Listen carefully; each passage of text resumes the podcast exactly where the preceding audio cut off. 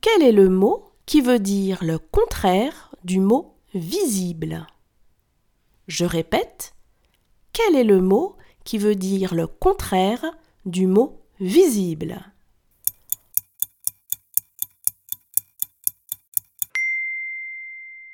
Le mot qui veut dire le contraire du mot visible est le mot invisible. Bravo!